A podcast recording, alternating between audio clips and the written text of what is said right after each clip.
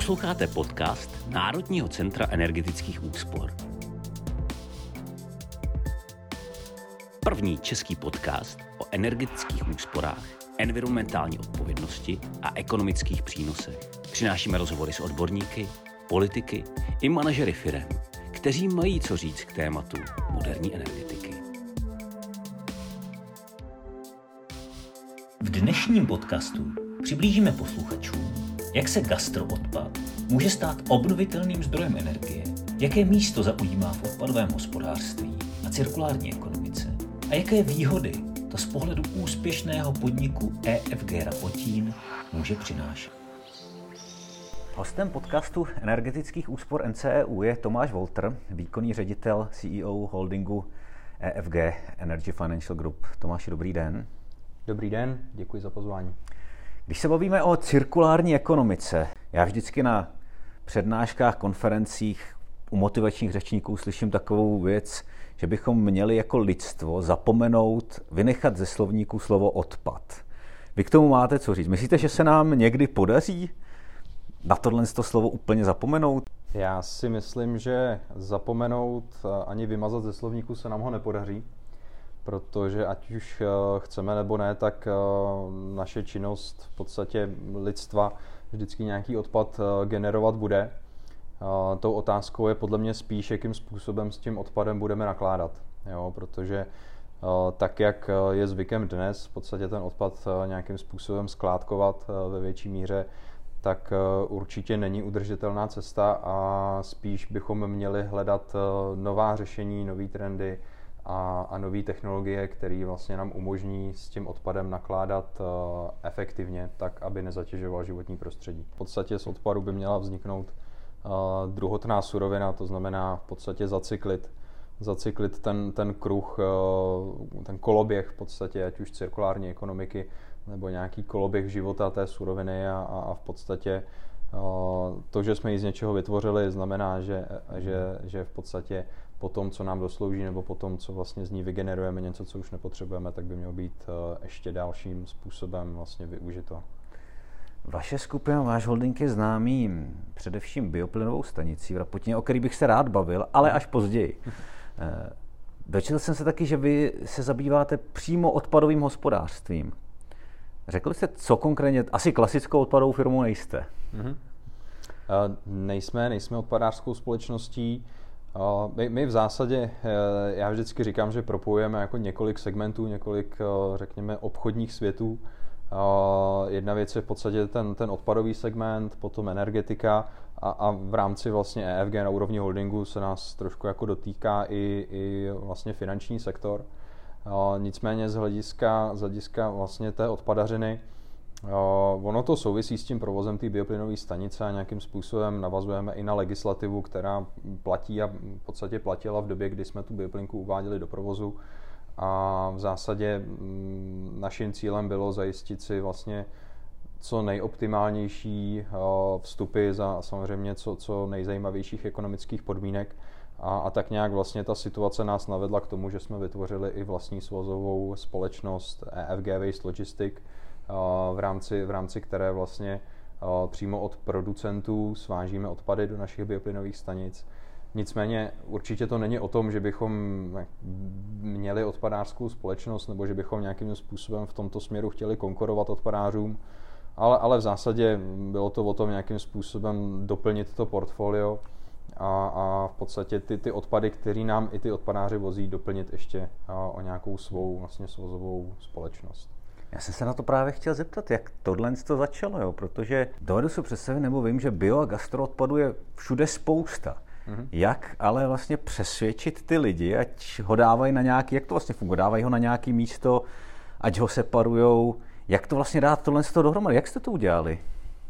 My na to v dnešní době, nebo dneska vlastně na to navazujeme projektem Třídím gastro, který vlastně úzce souvisí s tou naší svozovou společností a ona ta motivace vlastně jako je z několika směrů. Jo. Já si myslím, že dneska ti lidé už jsou mnohem víc uvědomělí, než, než to bylo před několika lety a, a, řada lidí se vlastně zabývá i tou myšlenkou, kterou vlastně tou filozofickou, co jsme si položili na začátku, co vlastně je ten odpad a, a jestli to slovo budeme ještě znát.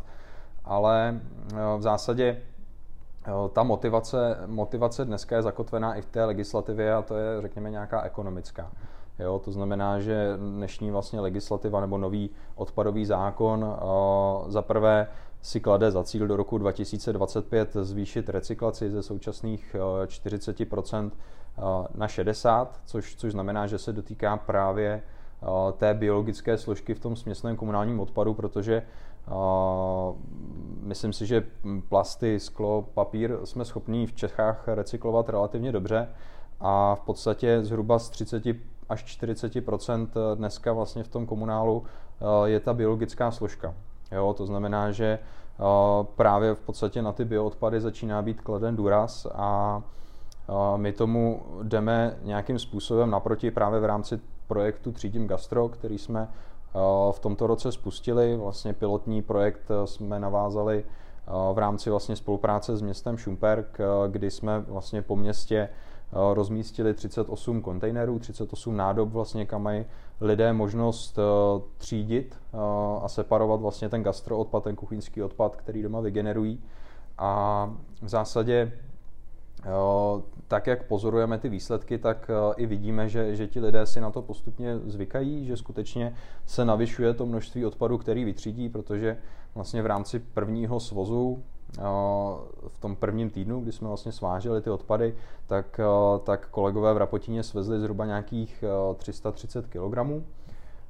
Přičemž vlastně aktuálně, ten projekt jsme spustili v květnu, a aktuálně, aktuálně se pohybujeme někde v rozmezí jedné až jedné a půl tuny týdně. Jo, čili je tam vidět vlastně ten progres. Ale nezvýšili to, jste počet těch nádob? Ne, ne, ne, počet nádob je stejný, a pouze vlastně se navýšilo to množství toho odpadu v těch nádobách a, a to je vlastně jako pozitivní, jo, vidět, že, že vlastně lidé na to nějakým způsobem reagují, že si na to zvykají, což vlastně svým způsobem odbourává ty obavy i těch obcí, který vlastně, nebo jiných institucí, které se možná obávají toho, že lidé vlastně jako si na to nezvyknou, nebo že tam bude nějaký problém se zápachem a tak dál. Jo, čili tohle to se relativně daří. A, a... Jaký je rozdíl? Některý, jiná strategie je rozdat kompostéry, že? Jaký je rozdíl hmm. mezi tady těmi dvěma strategiemi, kompostéry versus svážet odpad? No, tak kom, kompostér je, je primárně v podstatě, řekněme, zpracování odpadu, který vygenerujeme na zahradách, to znamená, bavíme se o trávě, o listí, hmm a, a tak dále. Co se týče odpadu pro bioplynovou stanici, tak je to právě ten gastroodpad, kuchyňský odpad, nějaké zbytky jídla a tak dále. Jo. S tím, že samozřejmě výstup z kompostéru je kompost, výstup potom z bioplynové stanice je elektřina, teplo, v našem případě v Rapotíně i zemní plyn, což může být zajímavý i pro ty města a obce, kdy, kdy v podstatě na jedné straně uspoří poplatky, který vlastně uh, se váží vlastně s tím, s tím skládkováním, jo, a který postupně vlastně rostou do roku 2030, mají vyrůst až na 1850 korun za tunu, tak v podstatě tím, že ten odpad uh, zpracují v té bioplynové stanici nebo nějakým způsobem takhle efektivně využijí, tak uh, vlastně mohou vyprodukovat i komoditu, kterou můžou potom využít například v městské hromadné dopravě pro, pro pohon autobusů.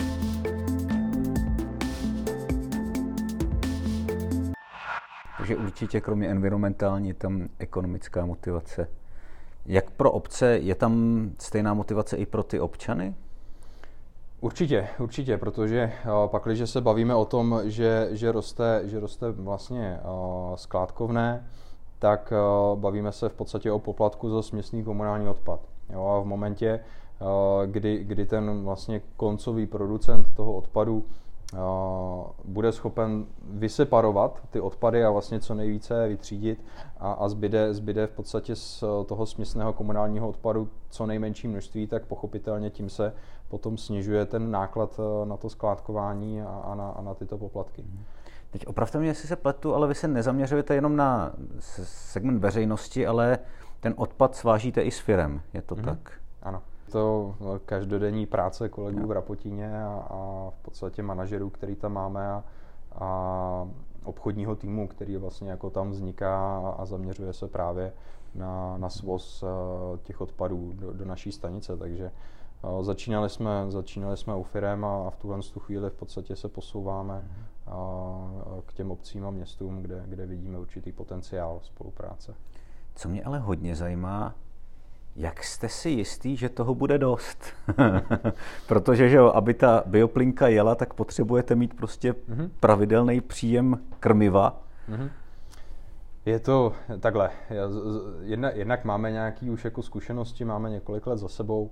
A je, to, je to o tom, že ten odpad tady je. A vlastně, jak jsme se bavili na začátku, my akorát se musíme naučit s ním efektivně mhm. zacházet. Jo, v České republice vlastně toho biologicky rozložitelného odpadu vyprodukujeme až 2 miliony tun ročně, což je palivo pro, pro desítky bioplynových Filozoficky typu, tomu typu rozumím. Určitě jako věřím tomu, jsem přesvědčený o tom, že to, mm-hmm. toho materiálu je dost. Ale jak si být jistý tím, že se dostane z tý, že se dostane vůbec do správné nádoby a jasně. že se dostane do... No tak pak, pak je to samozřejmě o té legislativě, která, která, která vlastně nám říká, že musíme víc recyklovat, máme tady nějaký cíl do roku 25 zvýšit recyklaci na, na 60%. A samozřejmě není to jenom o tom spolehat na tu legislativu a, a prostě jako čekat, že se to nějak vyřeší, ale, ale je potřeba tomu jít nějakým způsobem aktivně naproti a, a o to se vlastně snažíme, jo, proto, proto ty projekty EFG, Waste Logistic a, a Třídím Gastro, jo, a nějaká vlastně jakoby snaha o, spolupráce s těmi producenty toho odpadu. Velmi zajímavou otázkou je, jak zajistíte, já nevím, jak se tomu správně řekne, ta stejnorodost, to, že hmm. vlastně to krmivo, protože mě dost často lidi, lidi z bioplynek říkají, že to, co do ní dáváte, by mělo být nějakým způsobem podobný, že jo? aby si ty mikroorganismy, které tam žijou, který vlastně ten odpad zpracovávají, aby si zvykli na jeden druh jídla, ze kterého potom vyrábějí tu energii. Jak tohle, jak víte, jako, že vám tam nenasypou lidi já nevím, jednou knedlík, jednou sekanou, já nevím, je to, je, to, je, to, je, to, je to velká alchymie, ono samozřejmě každý druh odpadu je jinak eh, výživný pro tu bioplynovou stanici. A Vlastně jako tady je, tady je i, i poměrně hezky vidět, že ten biznis není jenom o tom ten projekt postavit nebo koupit, jo, ale, ale v podstatě, že je to i o tom ho jako zvládat, provozovat a potom nějakým způsobem zobchodovat i ty komodity. Ale co se týče vlastně jakoby toho dávkování nebo v podstatě té kontinuity příjmu toho odpadu, a my, my pravidelně vlastně jakoby odebíráme vzorky, které v laboratoři analyzujeme ty samozřejmě sbíráme po celou dobu toho provozu a nějakým způsobem to vyhodnocujeme a pořád vlastně tak nějak zjišťujeme a upravujeme tu směs toho odpadu tak, aby byla optimální pro tu bioplynovou stanici. Takže ono skutečně to není nic jednoduchého, je potřeba to nějakým způsobem jako korigovat, řídit. A samozřejmě o to obtížnější je to, to nějakým způsobem jako skorigovat potom s tou, s tou dodávkou toho odpadu, protože samozřejmě a to není na objednávku a když si řeknete, že chcete přivést sekanou, tak vám tu sekanou nikdo nepřiveze. A jo, takže je, je potřeba samozřejmě s tím nějakým způsobem jako pracovat. Takže je to, je to o tom řízení v podstatě té biologie, toho biologického procesu, ale i nějakým způsobem té logistiky těch odpadů. Je to, je to ruku v ruce. No. Zabýváte se nebo máte i plány na jiný zpracování odpadu, než je jeho zprocesování bioplynové stanici? Ano, určitě vlastně s ohledem na naší strategii a vizi v EFG je to téma, kterým nějakým způsobem se zabýváme s tím, že v rámci vlastně bioplynek vidíme určitý potenciál v oblasti mechanicko-biologické úpravy odpadů, která vlastně spočívá v tom, že ten, ten směsný komunální odpad se mechanicky upraví, stlačí a, a v podstatě vylisuje se z něj ta biologická složka ještě, která se dá využít e, e, v té bioplynové stanici. A to, co nám zbyde, tak e, se dá v podstatě nějakým způsobem upravit, vysušit a, a dá se z toho vyrobit TAP, čili tuhé alternativní palivo, hmm. které může například sloužit v elektrárnách, teplárnách jako náhrada za uhlí. Taková technologie už existuje? Ano, už existuje. My, my nějakým způsobem uh, se s těmi technologií, s technologiemi seznamujeme, uh, převážně vlastně uh, zatím fungují v Evropě, čili tak nějak jako řešíme, vyhledáváme nějaká řešení, která by byla optimální a, a jak by se to vlastně dalo uchopit v Rapotíně, potažmo v rámci vlastně dalších projektů, které plánujeme. No a to pak jsme vlastně u toho, jak jsme si říkali na začátku, to pak vlastně neexistuje odpad. To v podstatě nějaký, jako řekněme, náš, náš cíl, že jo? Ne, teď, teď nemluvím za EFG, ale měl by to být jako cílem nás, jako lidstva. lidstva. A konec konců ono už v současnosti je to nějakým způsobem promítnuto i do té legislativy, kde vlastně hovoříme o tom, že v roce 2030 bychom měli uzavírat skládky, že jo? takže jestliže máme recyklaci navýšit na 60%, tak nám zbývá zhruba nějakých 30 až 40 odpadu, který bychom měli energeticky využít.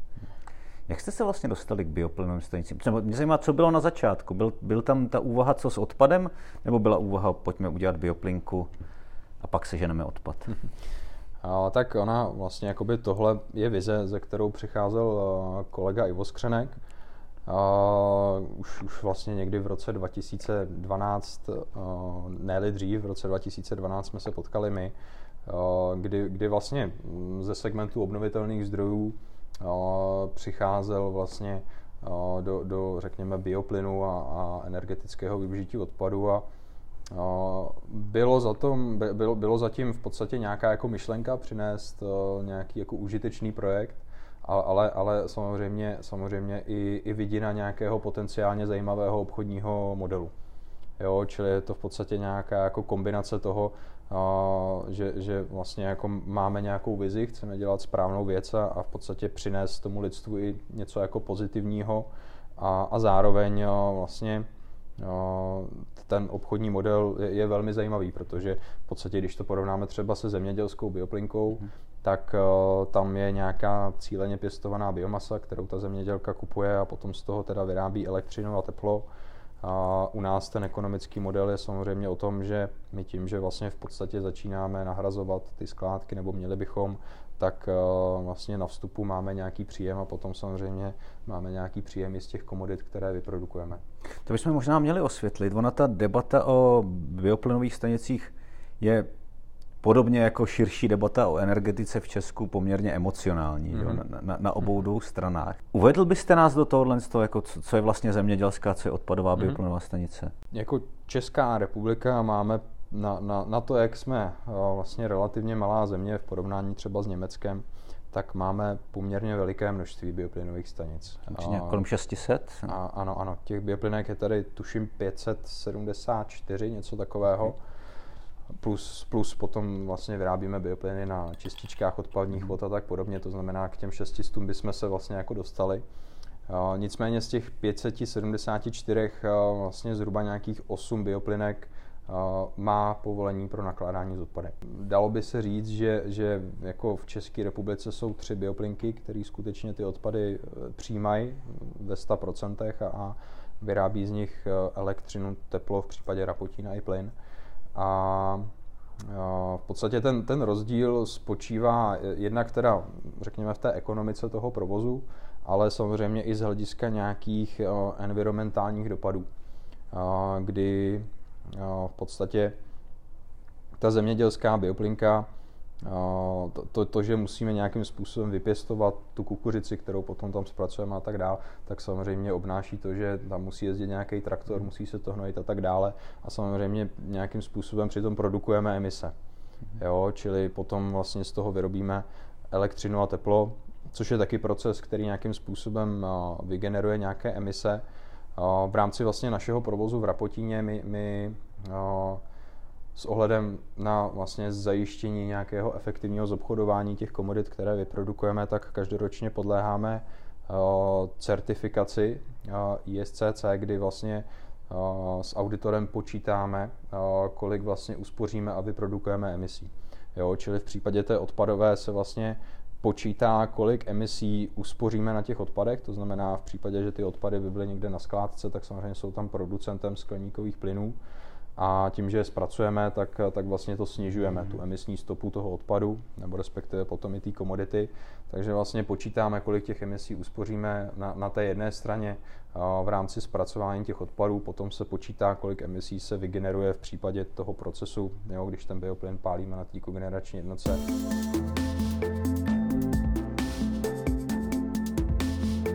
V případě elektrické energie tak, eh, tak vlastně eh, na, na jednu kW vygenerujeme zhruba nějakých 4,5 gramů emisí CO2 ekvivalent. A když bychom to porovnali třeba s uhelnou elektrárnou, tam se bavíme o nějakém rozpětí 650 až 900 gramů CO2 na CO2 ekvivalent na 1 kW elektrické energie. Jo, čili, čili jako ten poměr je tam poměrně, poměrně značný. Ještě zpátky k těm zemědělským. Oni kromě těch zemědělských plodin taky spotřebovávají vlastně statková hnojiva, nejčastěji z prasečí kejdu. Počítá se tohle za, za bioodpad nebo za, za, za, za gastropad? Respektive jako mě laickým pohledem zpracování k prasečí kejdy pro účel vyrobení energie a ještě vlastně druhotného hnojiva přijde ekologicky, ale uvažuji hmm. nad mhm. tím správně?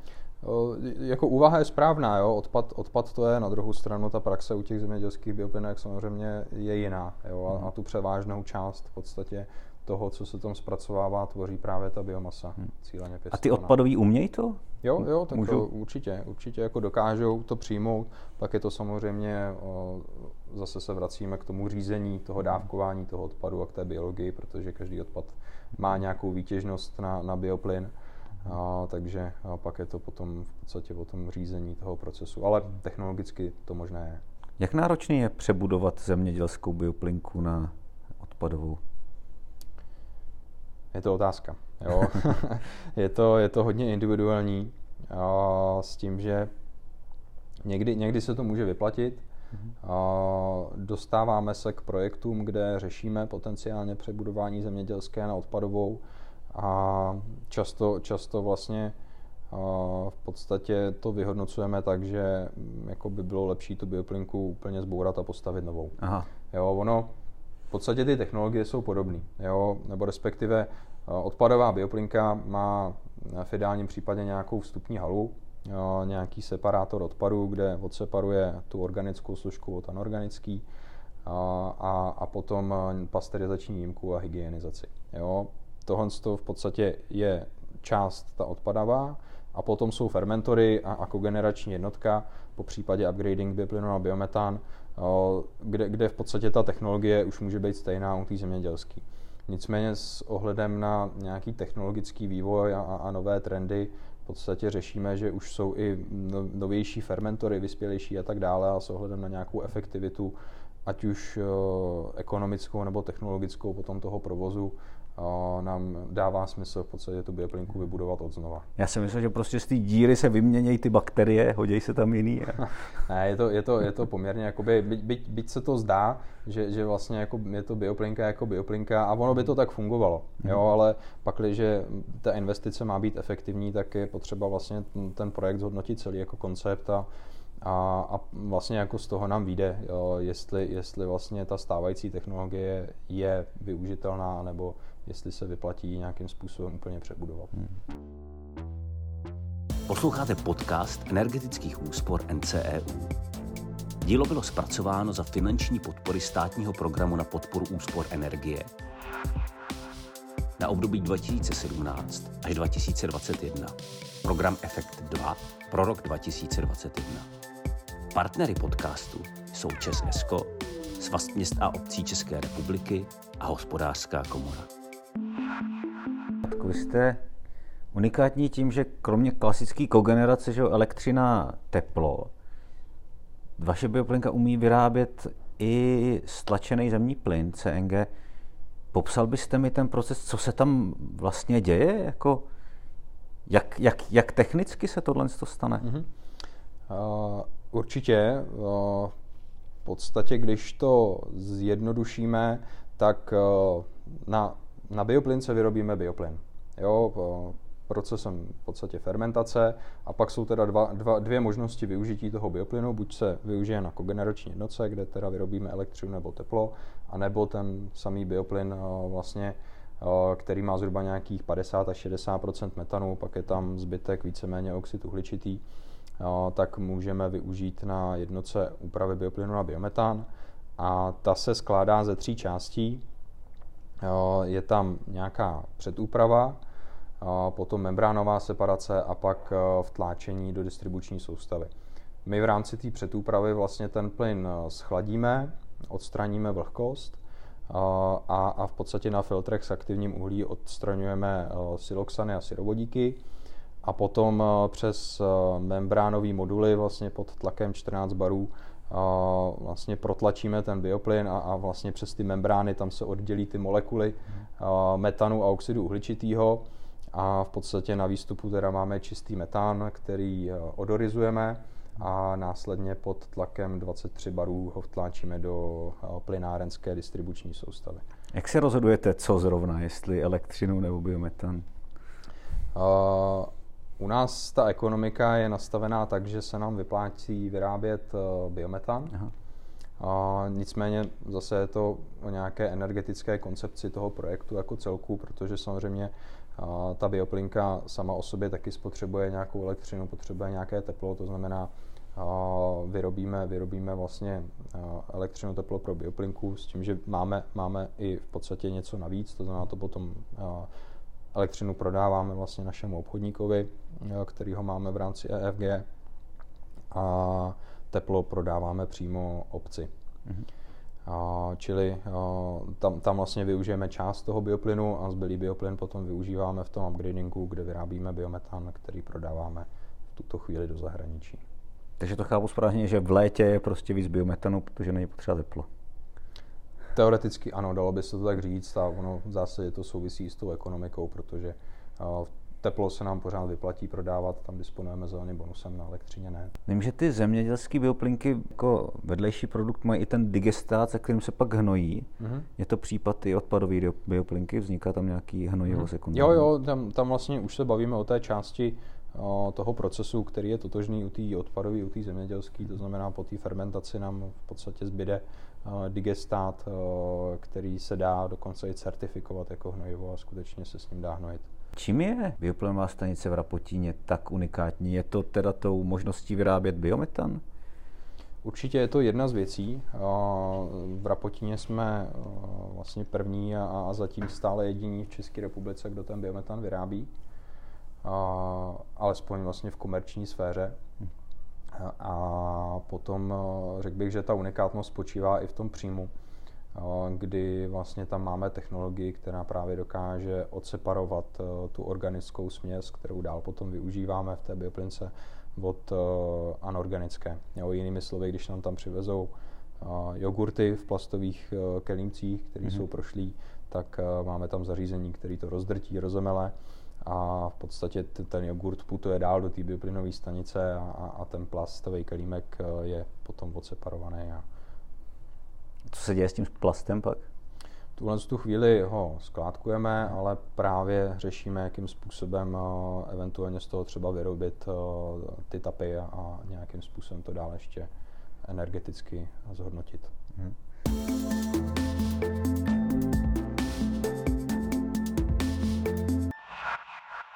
Jak dlouho tohle řešení bude funkční? Jak, jak, jaká je životnost takovýhle bioplynové stanice? Mm-hmm. Tak uh, Vycházíme z toho, že ta technologie samozřejmě je potřeba nějakým způsobem ji udržovat, servisovat, opravovat. Nicméně ta životnost toho celku počítáme s tím, že by měly být zhruba až nějakých 30 let. Mm-hmm. Jo, při nějakých samozřejmě běžných servisech a, a úpravách. Mm-hmm. A návratnost investice, tak v hrubých rysech? Mm-hmm. Při současných podmínkách vycházíme z návratnosti nějakých zhruba 6 až 7 let u takového projektu ten upgrading na biometan, na to jsem se vlastně nezeptal, to dokážete zprostředkovat vlastně každý, každý bioplynový stanici? No, eh, tam záleží na tom, jak, nebo respektive jedním ze základních kritérií je eh, vzdálenost plynovodu. Jo, to znamená podmínkou je, aby vlastně byl v dostupné vzdálenosti Aha. vysokotlaký plynovod, kam eh, vlastně se ten plyn dá vtláčet. V rámci novely zákona o podpoře obnovitelných zdrojů se řeší teď, že pravděpodobně by bylo možné ten plyn vtláčet i do středotlaku. Mm-hmm. Jo, čili je to spíš o tom, vlastně v jaké lokalitě ta bioplinka se nachází, ale jinak zase ten, ten bioplyn potom v podstatě můžeme upgradeovat na biometan jak u zemědělský, tak, tak u, bio, u odpadové bioplinky. Vy máte ještě druhou bioplynovou stanici ve Vyškově. Mm-hmm. Je to podobný případ? Je podobně unikátní jako ta v Rapotíně? Jsou, nebo, nebo jsou mezi nimi rozdíly? A, obě dvě jsou odpadářský. A, rozdíly spočívají v podstatě na vstupu, kdy Vyškovská bioplinka nemá tak vyspělou technologii té separace, v podstatě té organické od té anorganické směsi. A Ona je starší teda, ta Vyškovská. Je, starý jsou, starší je o trochu, ano, to, to je pravda. A nicméně ta, prostě ta technologie tam není, není tak moderní, zejména na tom vstupu teda. A pak, pak ten rozdíl spočívá v kapacitě, kdy uh, rapotínská bioplinka má kapacitu 30 000 tun, Vyškovská 11,5 tisíce tuny mm-hmm. a, a zatím zde nevyrábíme biometan. Jo, nicméně, nicméně ve Vyškově uh, chystáme investice uh, do té bioplynové stanici, do stanice a budeme ji rozšiřovat uh, na, na kapacitu podobnou, jako máme v Rapotíně a budeme zde vyrábět i biometan. Protože mě přišlo tou mediální hvězdou je ta stanice v Rapotíně, tak jestli se toho někdy dočká i ten Vyškov, který je tak hodně v úst, tak jako minimálně v mediálním ústraně, nebo to vidím špatně? Jo, tak je to, je to uh, taková rapotínská sestra. ale, ale chudší sestra. Ale mladší, mladší. mladší a postupně, postupně dospěje. No. Plánujeme, plánujeme určitě, vždycky do těch projektů jdeme s tím, že tam máme nějaký záměr vlastně ten projekt uh, sefektivnit a, a Vyškov je jedním z nich, takže bude, bude na tom podobně jako Rapotín. Řekněte mi, exist, využíváte a existuje nějaká podpora státu pro tyhle ty řešení? Já vím, že to bývalo třeba v operačních programech OPIC, Dneska by to mohlo být v Optaku. Mm-hmm. O, ano, jsou, jsou podpory, o, je, je řada v podstatě investičních dotací, které se dají čerpat na, na výstavbu odpadových bioplynových stanic. Využíváte to taky, nebo jedete čistě z vlastního financování? Velmi, velmi individuálně. My k tomu vždycky přistupujeme tak, že vlastně řešíme nějaký poměr toho množství peněz, který mhm. jsme schopni vlastně v rámci té dotace získat vůči, řekněme, nějakým potenciálním rizikům, který s tou dotací můžou přijít, ať už ve smyslu zdržení projektů hmm. a tak dále. Jo, například v rámci uh, upgradingu bioplynu na biometan kde, kde v zásadě ta ekonomika nám dávala smysl ten projekt urychlit a nezdržovat se v podstatě nějakými jako komplikacemi ve smyslu výběrových řízení a tak dále. My jsme samozřejmě interně si udělali, ale, ale ve výsledku jsme to vyhodnotili, takže se nám vyplatí do toho projektu jít i bez investiční mm-hmm. dotace. Jo, nicméně, říkám, je to poměrně jako individuální záležitost v rámci některých projektů. Ta dotace určitě přínosem je.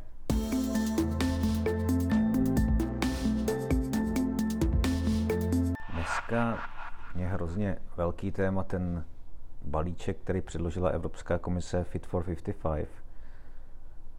On v Česku, podobně jako i ty jeho předchůdci, eh, zimní klimatický balíček New Green Deal, vyvolá hodně polarizujících, aby to, abych to řekl, politicky reakcí. Ale vlastně ti jeho předkladatelé hned na první stránce toho dokumentu píšou, že vlastně ta opatření, která tam navrhují, cože zachovají, ale že oni posílí inovace a konkurenceschopnost. Vidíte to taky tak, jako teď z pohledu výkonného ředitele vlastně energetického holdingu? No, já, já si myslím, že mm, pakliže máme dosáhnout vlastně těch cílů, který vlastně ten balíček Fit for, Fit for 55 nějakým způsobem iniciuje, to znamená v podstatě snížení emisí o 55% do roku 2030 v porovnání s rokem 1990 a emisní neutralita do roku 2050, tak za mě určitě to je, řekněme, o nějaký podpoře a o nějakých inovacích, protože hmm. v tom je ta správná cesta. Jo. Podle mě prostě dneska jako musíme inovovat energetiku a, a v podstatě musíme poměrně rychle přejít, řekněme, na nějaký nový uh, energetický model. Inovace jo, ale co ta konkurenceschopnost? Konkurenceschopnost, tak samozřejmě, samozřejmě jsou, jsou regiony, které nějakým způsobem mohou být třeba znevýhodněny. Na druhou stranu zase v rámci, řekněme, balíčku Evropské unie jsou i fondy, například Fond pro, tuším, spravedlivou transformaci, který zase podporuje v podstatě regiony, které jsou například závislé na uhlí a, a podporuje je v podstatě v rámci přechodu právě k té nízkouhel, nízkouhelné energetice. Čili je to, je to i o té konkurenceschopnosti, která by nějakým způsobem měla být v podstatě jako vybalancována a, a podpořena. Tam se hovoří, jako jeden z vedlejších cílů je nárůst podílu energie vyrobený z obnovitelných zdrojů, mm-hmm. což jednoznačně je váš případ. Zajímáte se jenom o, právě odpadový, eh, odpadový bioplink nebo odpadovou výrobu energie, nebo, nebo máte třeba v plánu i do, protože vím, že váš holding vlastně tak nějak se, se rozšiřuje a, a přichází na nové možnosti. Bude, budete i dál v obnovitelných zdrojích? Ano, plánujeme to.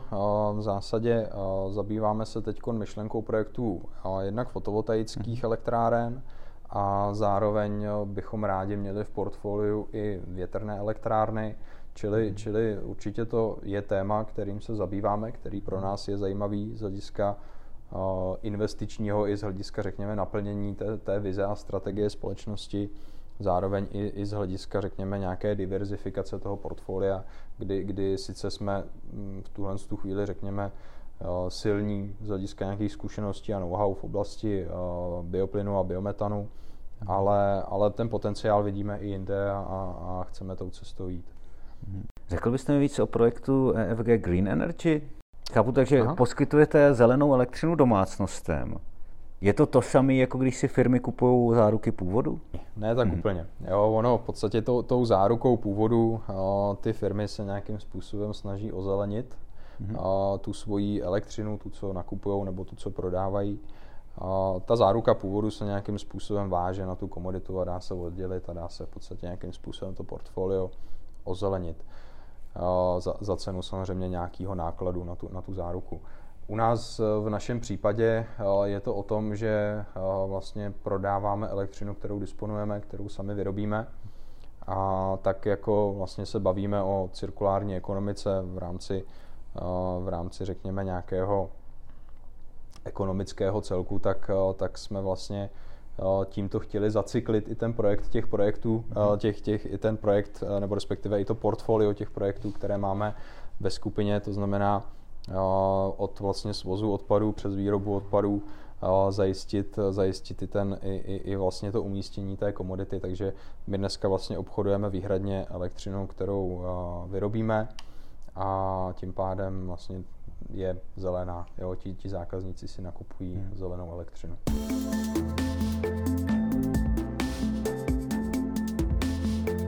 Ono se dost často říká, že energetika je vlastně ne na začátku, ale ve srovnání třeba s mobilama tuhle cestu ještě neudělala, ale že jí to čeká, že tak, jak, tak jaký je rozdíl mezi mobilama dneska před 20 lety, tak můžeme čekat skok do roku 2030. Vidíte to taky tak? Já si myslím, že ten, ten skok určitě tady bude. No, dle mého názoru je nevyhnutelný s ohledem, řekněme, na nějaký no, klimatické podmínky a, a, a v podstatě na naše klimatické závazky s tím, že bude to, podle mě ta energetika je, je jako poměrně složitější obor, než, než neříkám, že mobilní technologie nebo mobilní telefony jsou jednoduchá zařízení, to jako málo kdo vůbec pobere, co, co ten telefon dokáže, ale, ale v podstatě ta energetika je nějaký jako koncept, který prostě je větší. A dle mého názoru to určitě bude o těch inovacích. Myslím si, že je, je potřeba klást velký důraz na, na vlastně množství obnovitelných zdrojů v tom energetickém mixu. Na druhou stranu samozřejmě zejména ty obnovitelné zdroje sebou ponesou, řekněme, i nějakou, nějakou míru nestability, řekněme, v distribuční soustavě. To znamená, že v těch následujících deseti letech, deseti letech to bude, řekněme, i o nějakým vlastně jako řešení vyrovnávání této nestability, ať už ve smyslu ukládání energie, případně využití nějakých jiných zdrojů. A tak nějak jako mm, bude to o té koncepci a o, o co největším množství obnovitelných zdrojů a, a v podstatě o nějakém odklonu od uhlí. A poslední věc, taky poměrně jako diskutovaná, je samozřejmě jaderná energetika, hmm. která vlastně je vnímána a je v podstatě bezemisní. Na druhou stranu řada z nás si uvědomuje v podstatě i, i ty jiné problémy, které zase naopak s tím jádrem souvisí, ať už, ať už ve smyslu jaderného odpadu nebo nějakých politických a bezpečnostních rizik. A, takže a, myslím si, že těch následujících deset let by asi nemělo být o tom, že ty jaderky by se měly odstavovat, dokud, dokud minimálně prostě jako nebude vyřešený ten koncept v podstatě e, té kombinace těch obnovitelných zdrojů a řekněme nějaké, nějakého vyvažování e, té flexibility v té soustavě. Ale zase si nemyslím, že by se měly stavět nové jaderné elektrárny, takže... Tak ono se teď primárně mluví o odstavení uhelek teď. Ano. Na druhou stranu Němci, Němci třeba jako plánují odstavovat jádro, vlastně, což, je, vlastně. což, což jako už, už je podstatě jako téma, řekněme, velmi aktuální, ale a uvidíme, uvidíme, znamená, co, co čas ta, přinese. No. To, ta, ta potřeba těch inovací je prostě jednoznačná. Že? Jo, bez zesporu. Jako ředitel holdingu to chápu, ale co jako člověk? Těšíte se na to, jak se ten svět změní? ale jo, já si myslím, že stojíme jako před velikou výzvou a, a pokud nic neuděláme, tak to asi nedopadne dobře. Jako všichni vidíme, jak, jak ta příroda se mění a, a co se vlastně jako děje ve světě a je, je potřeba prostě jako to přijmout a, a, a v podstatě, když to zjednoduším, tak nějakým způsobem využít tu přírodu v náš prospěch, jo? využít v podstatě nějakého souladu s tou přírodou a, a, a o tom podle mě ty obnovitelné zdroje, ať už větrná nebo solární energie jsou, ale v konečném důsledku i, i to energetické využití odpadů a, a, a v podstatě ty, ty bioplynové stanice, protože to, co vlastně se děje v těch fermentorech, je proces, který se běžně v přírodě děje tisíce let, že jo? Nějaký, jako nějaká fermentace, vyhnívání, výroba nebo vznik uh, zemního plynu. Takže já si myslím, že bychom se jako lidi tou přírodou měli inspirovat a, a v podstatě uh, jít uh, v souladu, v souladu v podstatě s ní a, a ne proti tomu. No. To je krásná myšlenka, kterou bych dal jako myšlenku na závěr. Moc krát vám děkuji. Hostem podcastu Energetický úspor byl Tomáš Walter, výkonný ředitel holdingu Energy Financial Group. Tomáši, děkuji vám za účast a návštěvu. Taky děkuji za pozvání.